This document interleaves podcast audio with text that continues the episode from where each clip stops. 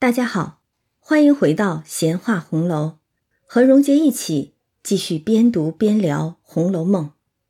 今天咱们要读到第七十四回了，霍坚禅抄检大观园，史孤介杜绝宁国府。那上一回咱们已经读到了，大观园自贾母寿辰时暴露了安全隐患之后。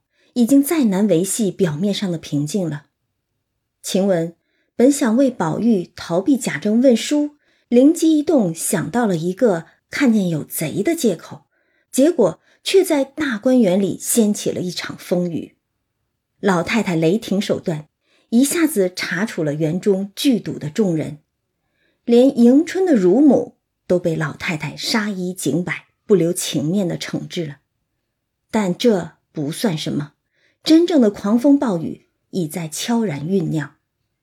老太太房中的丫头傻大姐儿，在大观园玩耍时，竟然在山子石上捡到了一只绣春囊，被邢夫人撞见收了起来。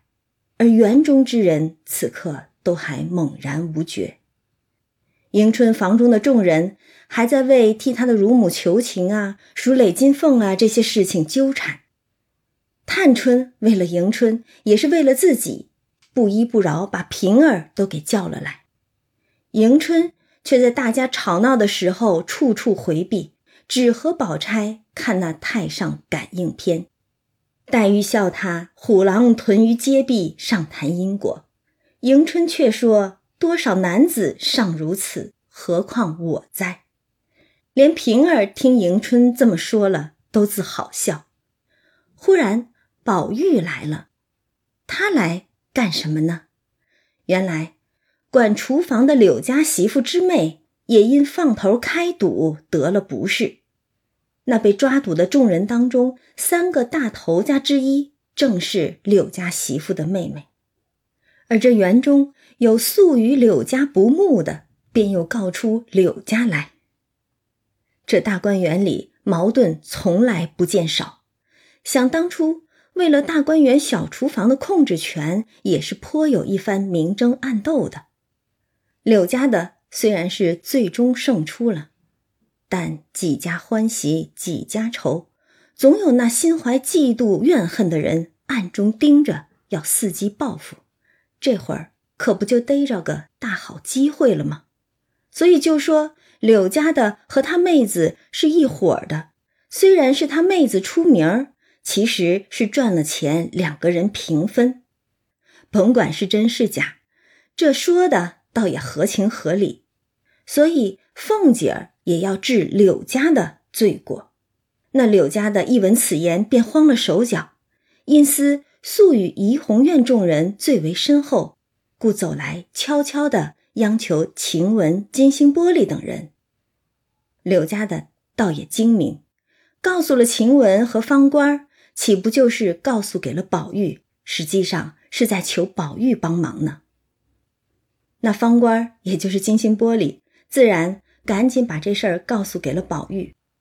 宝玉因思其中迎春之乳母也现正有此罪，不若来约同迎春一同去讨情，比自己独去单为柳家的说情又更为妥当，故此前来。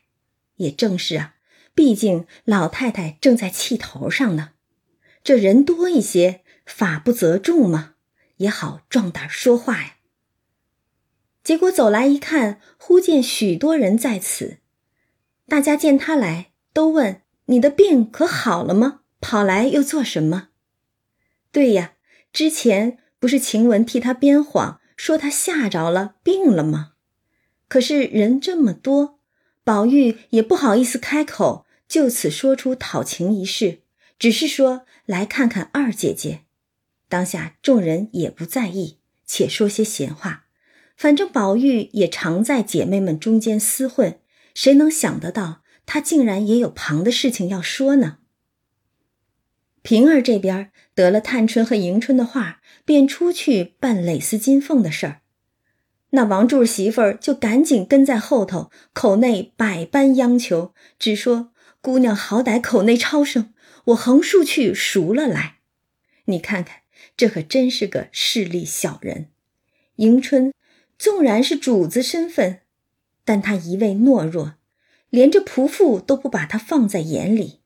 而平儿虽是丫头，却手握实权，这王柱媳妇倒上赶着央求她。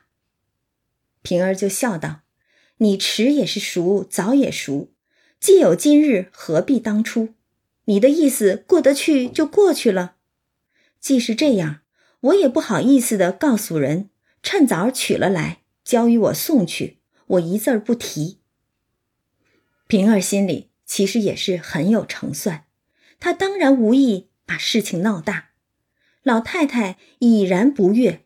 这会子再生出什么新的事端，说什么偷盗主子财物，岂不是给老太太火上浇油吗？而且不知道又得牵出多少人来。所以平儿努力在这方面平衡各方。那柱儿媳妇见平儿这么说，方放下心来，就拜谢，又说：“姑娘自去贵干。”我赶晚拿了来，先回了姑娘，再送去，如何？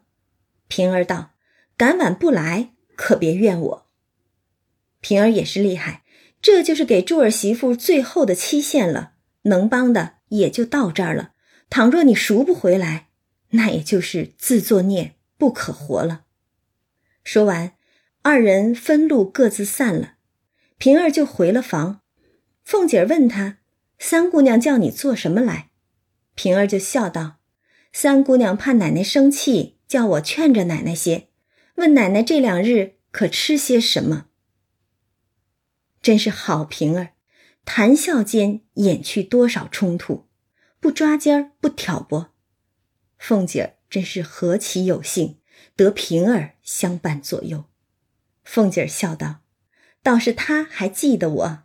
刚才又出来了一件事儿，有人来告诉。”柳家媳妇和他妹子通同开局，凡妹子所为都是他做主。这说的就和宝玉刚跑去迎春那里为的是同一件事儿了。你想，连宝玉都知道了，没个道理凤姐儿不知道的。但这次凤姐儿却并未如往常一般立刻出手查办。凤姐儿就跟平儿说：“我想着。”你素日肯劝我多一事不如少一事，就可闲一时的心，自己保养保养也是好的。我因听不进去，果然应了，先把太太得罪了，而且自己犯赚了一场病。这便是指嫌隙人有心生嫌隙时，邢夫人为凤姐儿捆了两个婆子的事儿，当众给凤姐儿没脸的那一回了。如今。我也看破了，随他们闹去吧。横处有许多人呢，我操一会子心，倒惹得万人咒骂。我且养病要紧，便是病好了，我也做个好好先生，得乐且乐，得笑且笑，一概是非，凭他们去吧。所以我只答应着知道了，且不在我心上。凤姐这话听起来。可真不像往日的凤姐了。俗语说：“江山易改，秉性难移。”凤姐儿那抓尖要强的性子，又怎是旁人劝就能改得了的？若真是改得了，平儿又何必劝了又劝呢？但若说凤姐这话是违心之言，却又未必。大抵一个人灰了心的时候。都会生出这般得过且过，万事与我何干的想法吧。得罪邢夫人是一个原因，但更令凤姐心灰意冷的，恐怕是王夫人的态度了。凤姐儿一心帮衬着自己的姑姑王夫人，她虽是大房儿媳，却在二房这边帮着姑姑李家操心。但事到临头时，王夫人却和邢夫人一样，当众责备她不懂事儿，说什么：“你太太说的对，就是真儿媳妇也不是外人，不用这些虚礼儿。老太太的千秋要紧，放了他们为是。”其实以凤姐儿的性子，她何惧万人咒骂？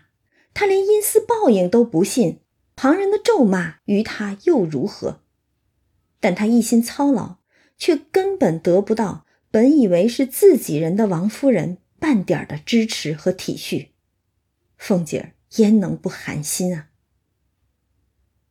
所以凤姐这话听起来，竟像是抱怨自嘲更多一些。平儿当然也明白凤姐的心思，于是笑道：“奶奶果然如此，便是我们的造化了。”一句话犹未了，只见贾琏儿进来，拍手叹气道：“好好的，又生出事儿来。”这话说的真是让人心头一惊啊！贾府现在的形势，便是一波未平，一波又起，这又是有什么事儿了？贾琏就说：“前儿我和鸳鸯借当，那边太太怎么知道了？”这就是说，邢夫人竟然知道贾琏向鸳鸯借当一事了。贾琏说：“刚太太叫我过去。”叫我不管哪里，先牵挪二百两银子，做八月十五节间使用。我回没处牵挪，太太就说：“你没有钱，就有地方牵挪。”我白和你商量，你就搪塞我说没地方牵挪。钱儿一千两银子的当是哪里的？连老太太的东西你都有神通弄出来。这会子二百两银子你就这样，幸亏我没和别人说去。邢夫人这话真是先敲诈后威胁了，也足见邢夫人为人了。贾琏就郁闷啊，跟凤姐说：“我想太太分明不短，何苦来要巡视奈何人？”贾琏这话还真就问对了，邢夫人确实不短银子，但她就是要故意生事儿，故意找茬。凤姐儿也纳闷啊，说：“那日并无外人，谁走了这个消息？”其实要说从鸳鸯这儿借当老太太东西这事儿，牵扯可真是不小，而且说出来也并不是什么光彩的事儿。所以凤姐和贾琏肯定是要做的机密的。这么机密的事儿，邢夫人又是如何得知的呢？平儿听了。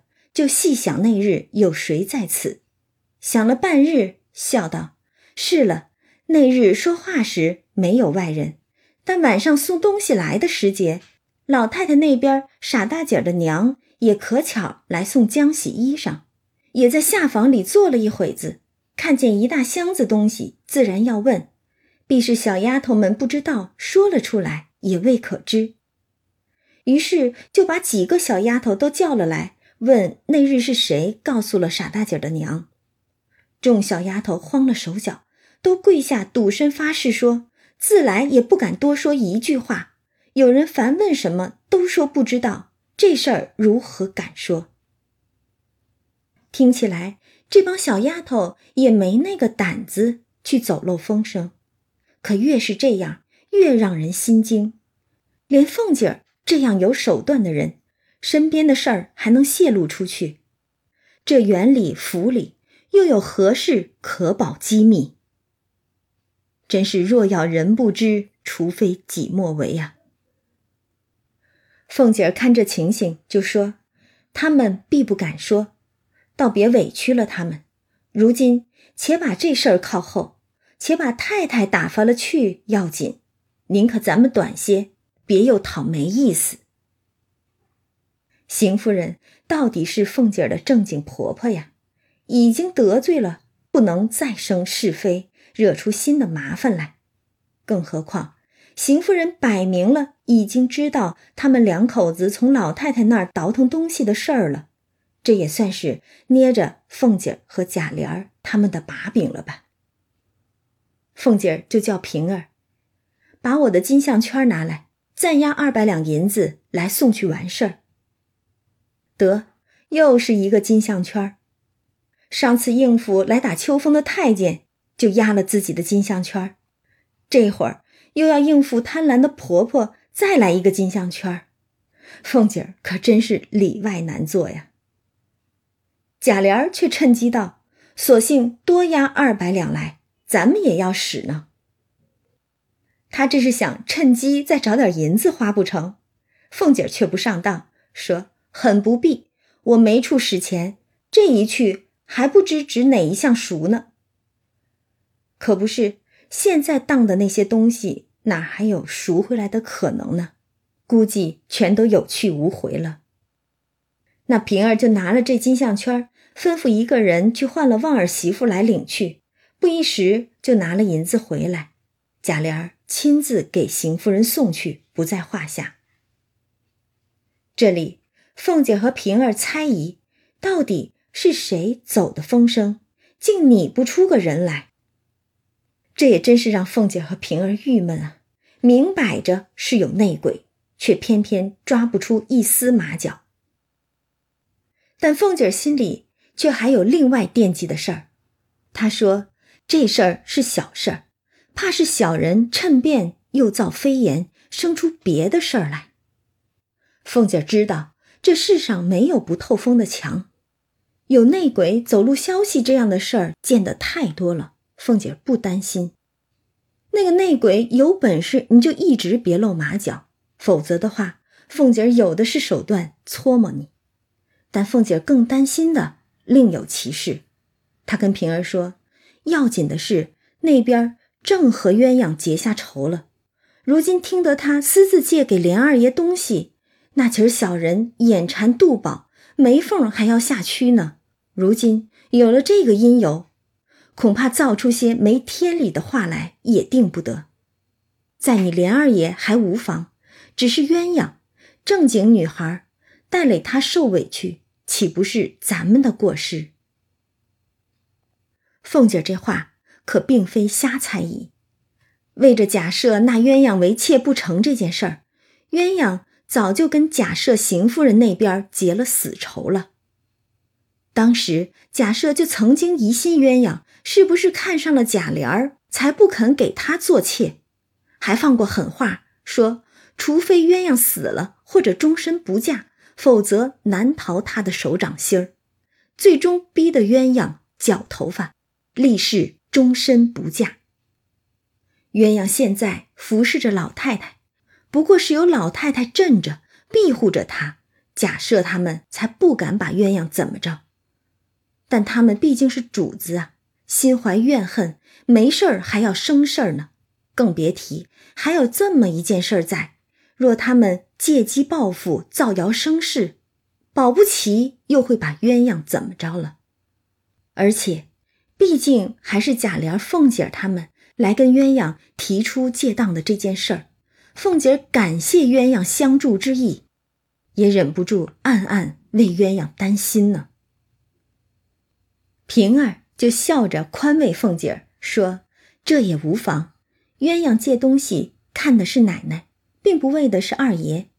一则鸳鸯虽应名是他私情，其实他是回过老太太的。”老太太因怕孙男弟女多，这个也借，那个也借，要到眼前儿都撒了娇，和谁要去？因此只装不知道，纵闹出来，究竟也无碍。平儿这话倒是再一次证明了老太太一直是那个最聪明的人。鸳鸯说到底是老太太的人，不可能真的背着老太太做什么事儿，真的想当贼了不成？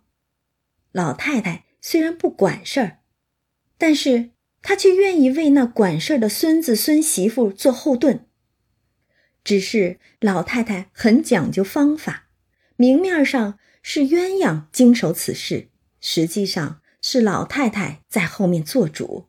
否则的话，那孙男弟女都来要了，岂不就天下大乱了？老太太这心胸气度、为人处事，实在。非邢王两位夫人可比呀。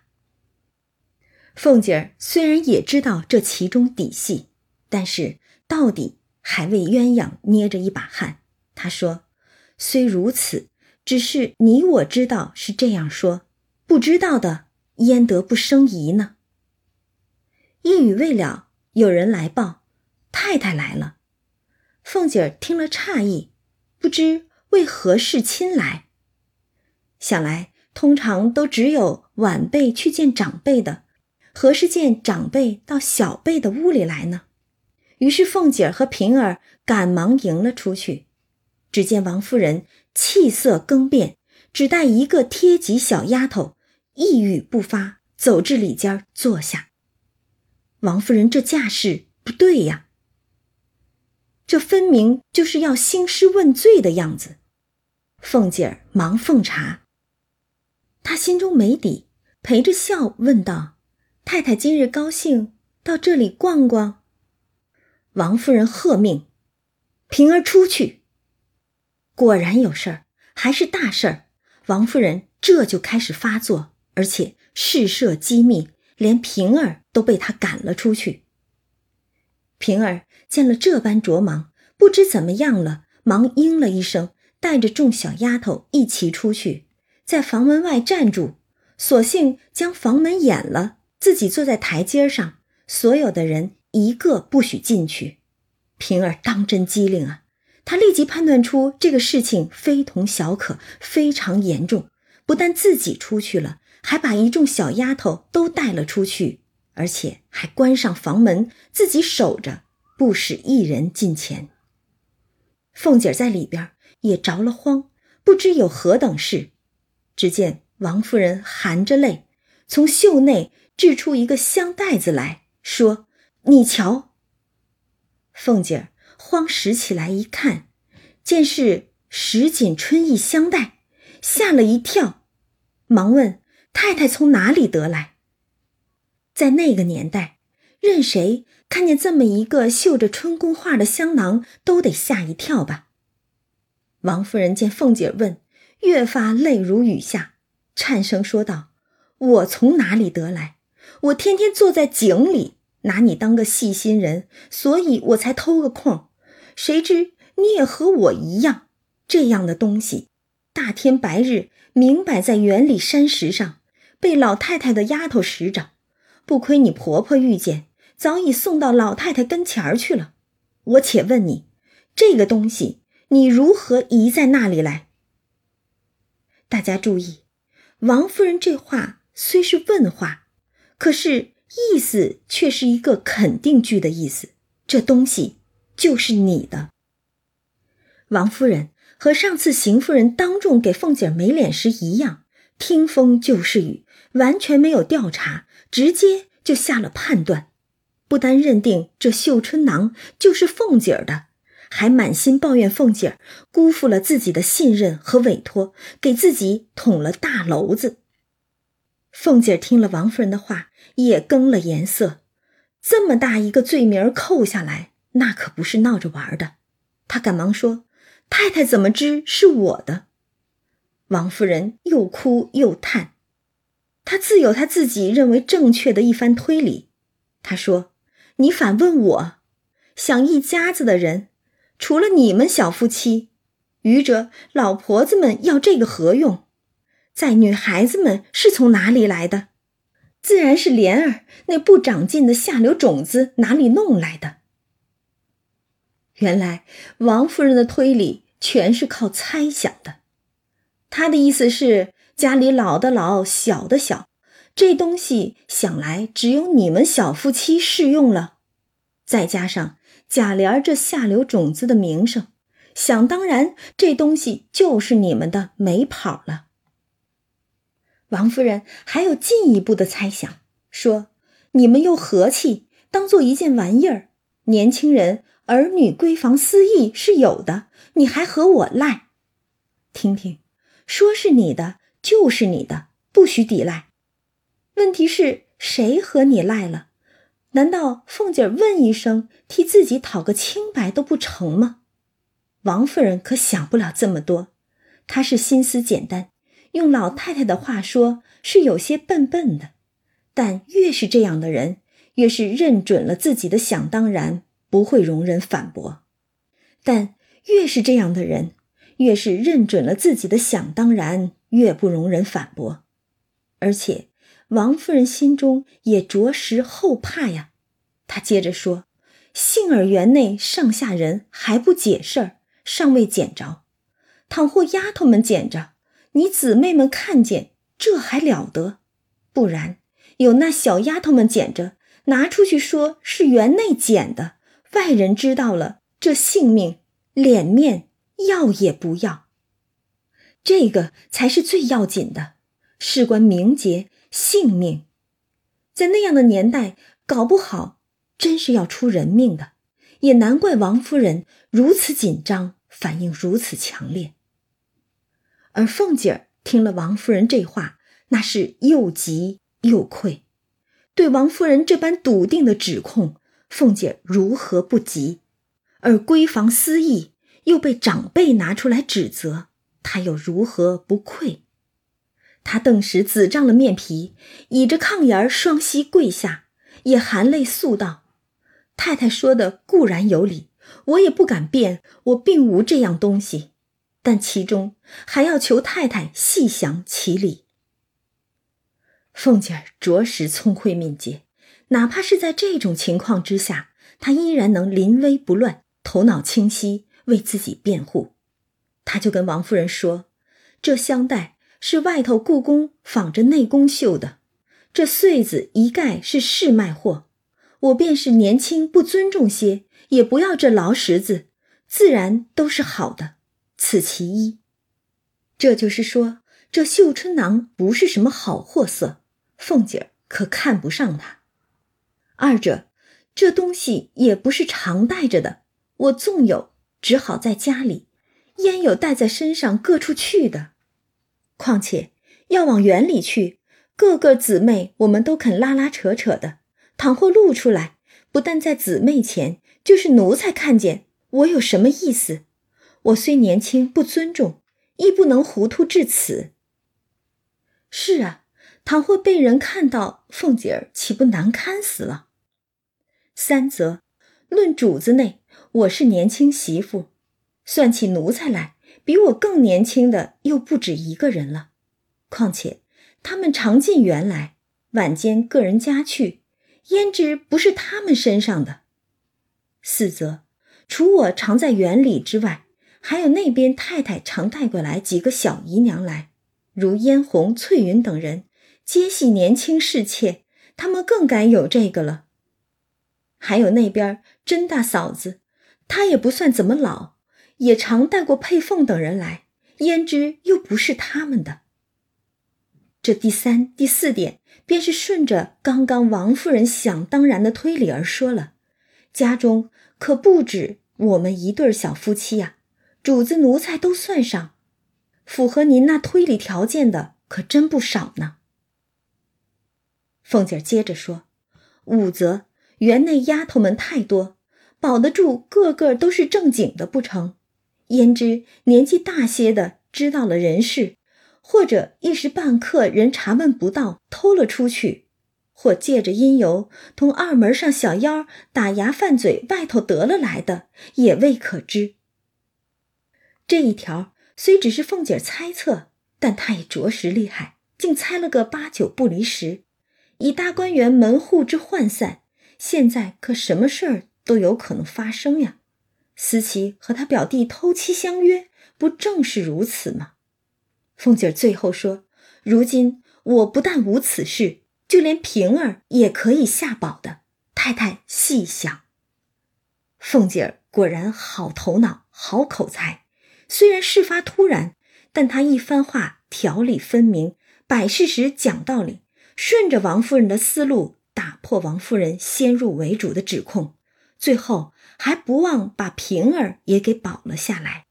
一则凤姐儿太知道平儿了，平儿稳重，必不会如此这般有失检点。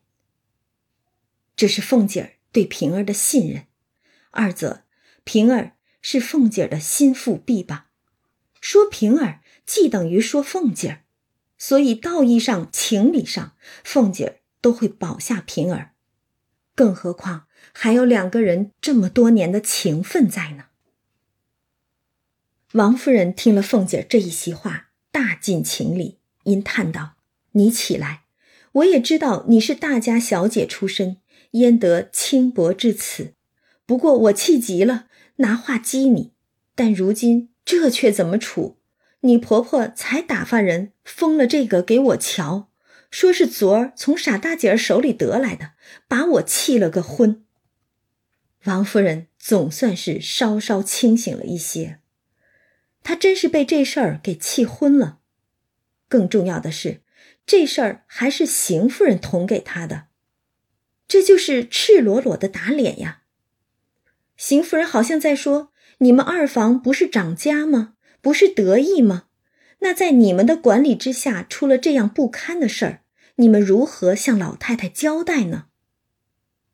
来自邢夫人的挑衅与为难，估计比绣春囊本身还要让王夫人生气，气到头脑发昏，查也不查，不分青红皂白，就自断臂膀的来质疑责难凤姐儿。凤姐儿也真是难啊。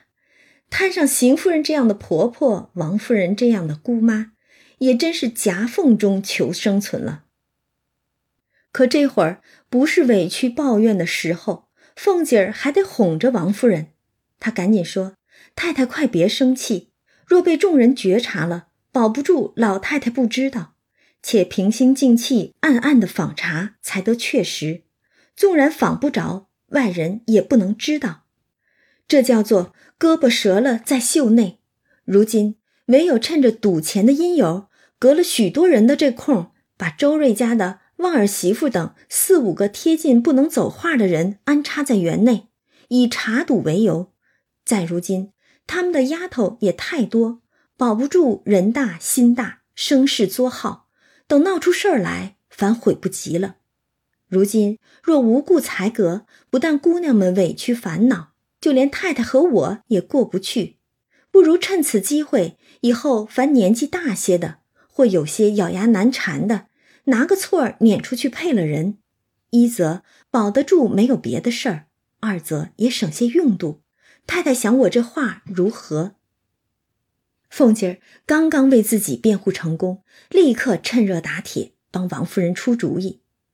他到底也是管家主事儿的人，园中出了这样大事。他职责所在，也要赶紧想办法妥善处置才行，不然难保不被有心人趁机发难。王夫人虽言行令人心寒，但现在他们的利害可都是绑在一起的，所以两个人共同进退才能自保。而凤姐儿仓促间所想到的处置方法，也算是借势而为，稳准狠了。一就是定了调子，要暗访，家丑不可外扬嘛。这事儿不能泄露出去，老太太也要瞒着，不然老太太一怒，姑侄两个就都吃不了兜着走了。二，趁查赌一事正闹得沸沸扬扬，一方面安插自己的人手入园，另一方面把有可能犯事的嫌疑人趁早打发了，防患于未然，且省些用度。王夫人听了凤姐的话，就叹息道：“你说的何尝不是？但从公细想来，你这几个姊妹也甚可怜了。也不用远比，只说如今你林妹妹的母亲未出阁时是何等的娇生惯养，是何等的金尊玉贵的，那才像个千金小姐的体统。如今几个姊妹不过比人家的丫头略强些罢了。”通共每人有两三个丫头，还像个人样；余者纵有四五个小丫头子，竟是庙里的小鬼儿。如今还才隔了去，不但我心不忍，只怕老太太未必就医。虽然艰难，也穷不至此。我虽无受过大荣华富贵，比你们是强的。如今我宁可省些，别太委屈了他们。以后要俭省。先从我来倒使得，你如今且叫人传了周瑞家的等人进来，就吩咐他们快快暗地访拿这事儿要紧。王夫人这就是肯定了凤姐儿暗查暗访的思路，但是她却并不同意凤姐趁机裁员的想法。对王夫人来说，大家子就得有大家子的排场体面，如今家里过成这样。已然让王夫人颇为失落伤感了，她宁可自己俭省些，也不想委屈了姑娘们。更重要的是，不能丢了脸面。作为曾经经历过贾史王薛四大家族上升期的人，对比昔日的荣华富贵，王夫人比凤姐儿更能感受到家道渐衰的落差。他所受的教养，让他哪怕自己委屈，也要顾着家族的体面。凤姐儿听了，赶忙唤平儿进来，吩咐出去。一时。周瑞家的与吴兴家的、郑华家的、来旺家的，还有来喜家的，现在五家陪房进来，余者都在南方各有执事。王夫人正嫌人少不能勘察，忽见邢夫人的陪房王善保家的走来，方才正是他送了香袋来。王夫人向来看待邢夫人的得力心腹人等原无二意。今见他来打听此事，十分关切，便向他说：“你去回了太太，你也进园来照管照管，不比别人又强些。”这王夫人对待邢夫人的心腹，是否真的是原无二意？同等看待，倒不必细究。不过王夫人让王善保家的参与暗访暗查绣春囊一事，倒是一招好棋。邢夫人把绣春囊交给王夫人，就是想打王夫人的脸，拿捏住王夫人治家不严、管家不力的把柄。他这会儿派王善保家的来打听，无非就是想来看看王夫人如何行事，顺便也施压一番。王夫人倒也聪明了一回，她让王善保家的一起访查，等于是把邢夫人也拉上了船。即便日后事情真的闹了出来，也是大房二房一起担不是，邢夫人也没法抽身事外了。而这王善保家的，正因素日进园去，那些丫鬟们不大屈奉他，他心里大不自在，要寻他们的故事又寻不着，恰好生出这事儿来，以为得了刀把。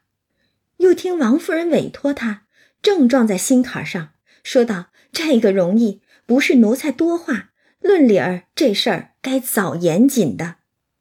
太太也不大往园里去，这些个女孩子，一个个倒像受了封告似的，她们就成了千金小姐了。闹下天来，谁敢哼一声？不然就挑唆姑娘们说欺负了姑娘了，谁还担得起？”这王善保家的活脱脱就是一个寻衅生事、公报私仇的小人，得着机会就一个刁状，把园中那些不大屈奉他的丫头们全都给告了。本回的回目上就说获奸缠，抄检大观园，这进奸缠之人，岂不正是王善保家的这些小人吗？只是有人进奸缠。总也得有人听奸蝉才行啊，而王夫人便是那个把奸蝉听了进去的人。王夫人听了王善保家的话，就说：“这个也是常情，跟姑娘的丫头远比别的娇贵些，你们该劝他们。连主子的姑娘不教导，尚且不堪呢，何况他们？”王夫人此言模糊，但细思来。却已是饱含恶意了。在那个年代，说任何一个女孩子不堪，那便是指责这个姑娘品行有亏了。这可不是一个寻常小问题呀。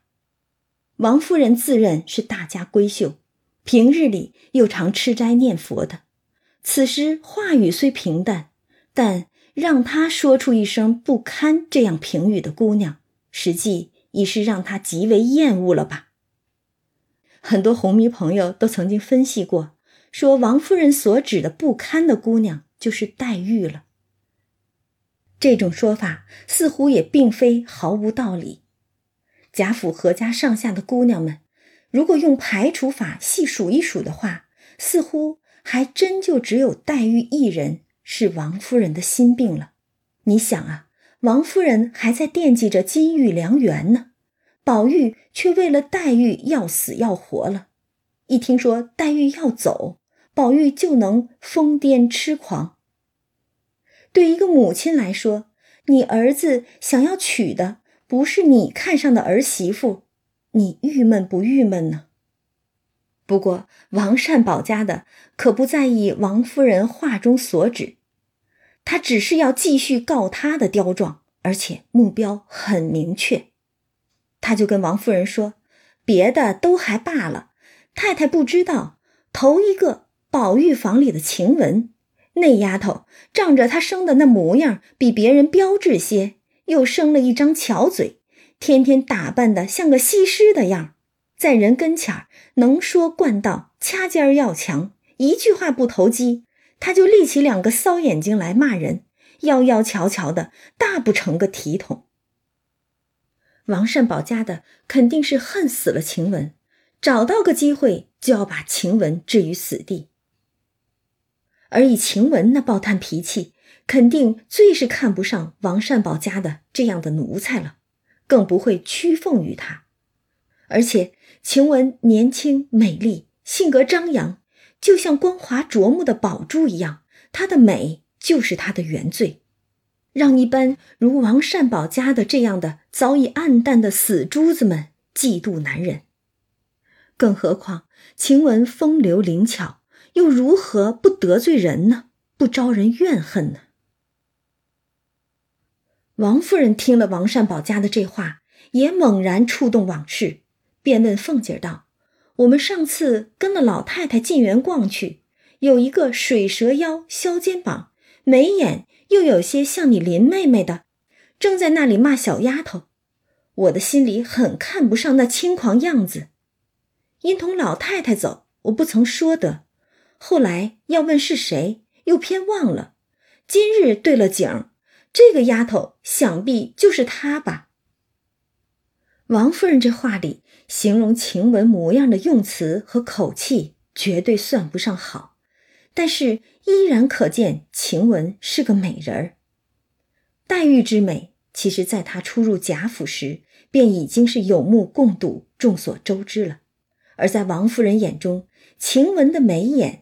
便有些像黛玉，但恐怕真正让王夫人觉得二人相像的，并非是容貌，因为她紧跟着说了一句：“我心里很看不上那个轻狂样子。”这又是一句饱含厌恶之意的话，与刚才那一句“主子的姑娘不教导，尚且不堪”，可谓是异曲同工了。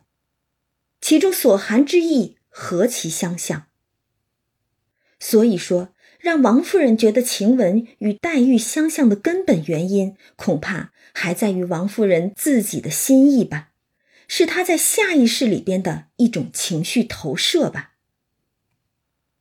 凤姐儿素来是和宝玉、怡红院的众人关系不错的，但这会儿她也不能直接反驳王夫人的话呀，所以凤姐儿只道。若论这些丫头们，共总比起来都没晴雯生的好。论举止言语，原轻薄些。方才太太说的倒很像她，我也忘了那日的事儿，不敢乱对。凤姐这便是希望模棱两可的胡乱先应着，如果对不上号，这事儿也就混过去了。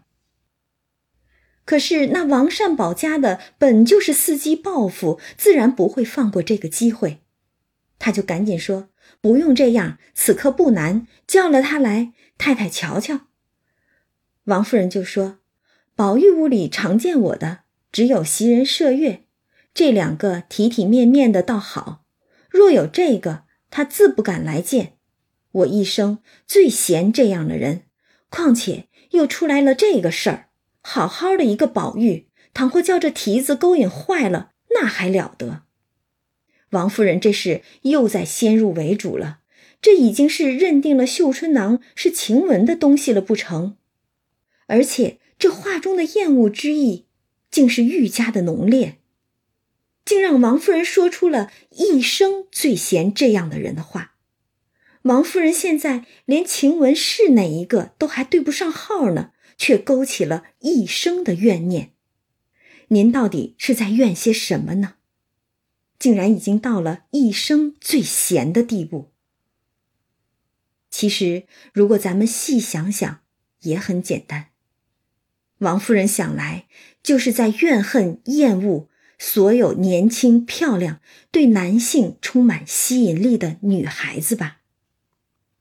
王夫人她自己是出身仕宦大家，从小就被按着三从四德的标准培养成一个端方板正的大家闺秀。她自然不能做出任何吸引异性的举动，那得有多不堪。但偏偏。她生在了一个女子必须从一而终，男人却可以三妻四妾的年代。再稳重的男人，比如贾政，不也有两房姨娘？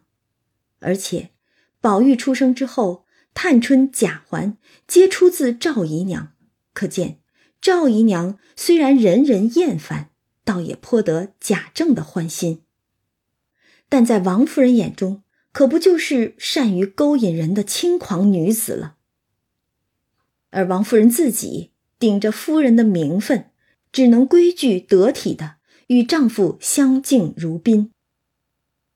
可哪位女子真的能与他人分享自己的丈夫呢？王夫人的委屈、怨恨、愤怒，又能向谁说呢？表面上还得做出嫡妻大度的模样。不能拈酸吃醋，跟个姨娘一般见识，那岂不是个有失身份的妒妇了？所以，她只能忍着，忍到自己常年吃斋念佛，忍到她把下半辈子的倚靠全寄托在儿子身上。但负面情绪攒多了，人心就会扭曲，压抑久了就会爆发。王夫人不能容忍丈夫被人勾引了，儿子也要被人勾引，这是她一生的伤痛，是她的底线，她的雷区。前有金钏被她一句下作的小娼妇送上了黄泉路，现在晴雯之难亦不远矣。王夫人于是叫来自己的小丫头，吩咐她进园去，只说：“我说有话问他们。”留下袭人、麝月服侍宝玉，不必来。有一个晴雯最伶俐，叫她即刻来。你别和她说什么。王夫人倒想得周全，防着这小丫头给晴雯透口风呢。小丫头答应了，走去怡红院，正值晴雯身上不自在，睡中觉才起来，正发闷。听如此说，只得随了她来。这些丫鬟皆知王夫人最恶乔装艳饰、语薄言轻者，故晴雯不敢出头。今因连日不自在，并无十分装饰，自为无碍，便跟着小丫头来见王夫人。只是晴雯这个傻姑娘啊，欲加之罪何患无辞？有无装饰有什么区别呢？即到了凤姐房中。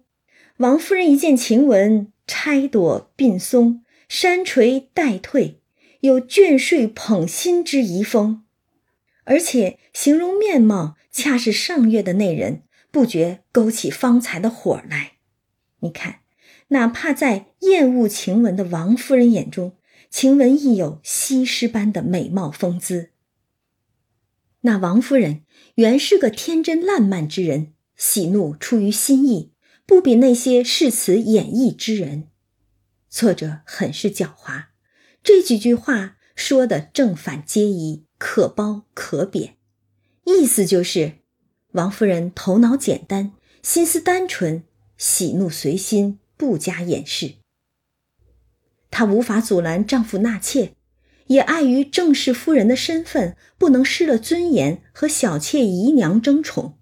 但作为女主人，随心所欲处置几个自己讨厌的丫头，发泄心中的怨恨总是可以的吧？更何况为了宝玉，她更是爱之欲其生，恶之欲其死。她可以听了袭人一番谏言，就给袭人姨娘的待遇，也可以因为王善保家的几句谗言撵了晴雯。她完全不必掩饰对一个丫头的讨厌。也不会在意她的喜怒会左右一个人的生死，这就像是小孩子的那种天真的残忍一样。五六岁的顽童可以毫不在意地扯掉蜻蜓的头、蚂蚱的腿、蝴蝶的翅膀，因为他们还懵懂无知，不懂得草虫亦是生命。而对于王夫人这样居于高位之人来说，他们也根本没把奴才丫头们当成平等的人来看待。对下人，又何须掩饰自己的讨厌？何须收敛自己的喜怒呢？而晴雯的美貌，恰让王夫人新仇旧恨涌上心头，一股邪火挡都挡不住。如今他既真怒攻心，又勾起往事，便冷笑道：“好个美人儿，真像个病西施了！你天天做这个轻狂样子给谁看？你干的好事。”打量我不知道呢，我且放着你，自然明儿揭你的皮。这话已经是怒极而出了，完全就是罪证确凿，只待发落了。王夫人又问：“宝玉今日可好些？”这个问题就是一道送命题呀。晴雯其实答与不答，怎么答都已经不重要了。晴雯一听王夫人上来这一通劈头盖脸的责骂，声色俱厉的，心内大诧异，便知有人暗算了她。虽然羞恼，只不敢作声。她本是个聪明过顶的人，见问宝玉可好些，她便不肯以实话对，只说我不大到宝玉房里去，又不常和宝玉在一起，好歹我不知道。这只问袭人、麝月两个。晴雯的应变不可谓不快。这样的突然袭击，她依然敏锐的，或者说本能的说谎自保。但就像刚才咱们说的，晴雯怎样回答都没用。王夫人早在心里就已经给他定了罪了，连他这聪明，亦是一个罪过呀。王夫人就说：“这就该打嘴，你难道是死人？要你们做什么？”晴雯赶紧回说：“我原是跟老太太的人，因老太太说园里空，大人少，宝玉害怕，所以打发我去外间房里上夜，不过看房子。我原回过我笨，不能服侍。老太太骂了我说，又不叫你管他的事儿，要伶俐做什么？我听了这话才去的。不过十天半个月之内，宝玉闷了，大家玩一会儿就散了。至于……”宝玉饮食起坐，上一层自有老奶奶、老妈妈们，下一层有袭人、麝月、秋纹几个人。我闲着还要做老太太屋里的针线，所以宝玉的事儿竟不曾留心。太太既怪，从此后我留心就是了。晴雯这会儿也只能是拉老太太大旗做挡箭牌，随机应变，以求自保了。王夫人听了，信以为实，忙说：“阿弥陀佛，你不进宝玉是我的造化，竟不劳你费心。既是老太太给宝玉的，明儿回了老太太再撵你。”又向王善保家的说：“你们进去好生防他几日，不许他在宝玉房里睡觉。等我回过老太太再处置他。”说完，又向晴雯喝道：“去吧，站在这里，我看不上这浪样。”谁许你这样花红柳绿的装扮？这真是讨厌一个人的时候，怎么看怎么讨厌。哪怕他是无甚装饰，也成了花红柳绿了。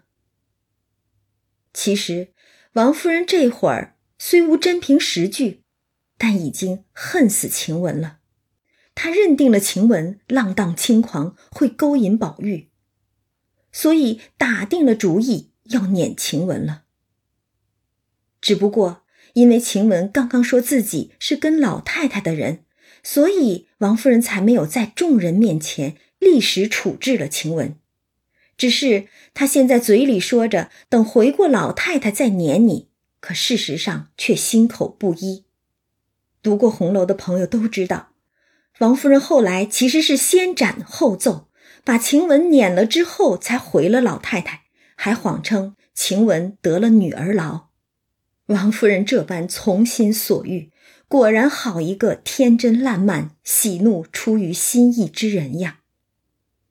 而晴雯无端受辱，被王夫人一番训斥，又无从辩驳，只得出来。这一气非同小可。晴雯不只有气，更有满腹的委屈吧。她虽是风流灵巧，但却极为自尊自重。她从未想过要去勾引宝玉。更未料到，因为这个莫须有的罪名被当众羞辱，所有的尊严都被踩到了泥里。他一出门，便拿手帕子握着脸，一头走，一头哭，直哭到园里去了。这边，王夫人就向凤姐等自怨道：“这几年我精神越发短了，照顾不到，这样妖精似的东西竟没看见，只怕这样的还有。”明日查查。王夫人这么说，听起来像是在自怨，但谁不知道具体管家理事儿的实际上是凤姐儿啊？所以她这么说，那就是当面在责怪凤姐儿办事不力了。凤姐儿见王夫人盛怒之际，又因王善保家的是邢夫人的耳目，时常挑唆着邢夫人生事。纵有千百样言辞，此刻也不敢说，只低头答应着。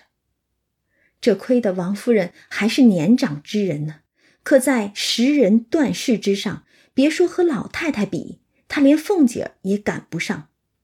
这般敌友不分，人一挑唆就上钩的，她难道不知给凤姐儿没脸，实际上是自断臂膀吗？但凤姐儿却知道。目前的形势对自己不利，她只能一言不发，先低头应着。那王善保家的却得了意，他说：“太太且请养息身体要紧，这些小事儿只交与奴才。如今要查这个主也极容易，等到晚上园门关了的时节，内外不通风，我们竟给他们个猛布防，带着人到各处丫头们房里搜寻。”谁有这个，断不止单有一个，自然还有别的东西。那时翻出别的来，自然这个也是他的了。听听他这兴奋劲儿，这是要大干一场，搞突然袭击，抄检大观园呀！苏日园中的丫头们不大屈奉于他，这回终于让他逮着机会扬眉吐气，顺便公报私仇一把了。明晃晃一副小人得志的嘴脸，王夫人却很满意，说：“这话倒是，若不如此，断不能清的清，白的白。”王夫人糊涂啊，这个馊主意，便是将所有园中女儿当成嫌犯来怀疑了呀，岂不是让人寒心？王夫人又问凤姐如何，凤姐只得答应说：“太太说是就行吧。”凤姐能说什么？王夫人不是在征求意见。凤姐儿就算有心想拦，又怎么拦得住？但其实她是不情愿的，因为甭管查出什么来，凤姐儿都是有责任的，都是她办事不力，管家不严。更何况有王善保家的在，这等小人就是一门心思要去找茬的，凤姐心里又怎会愿意呢？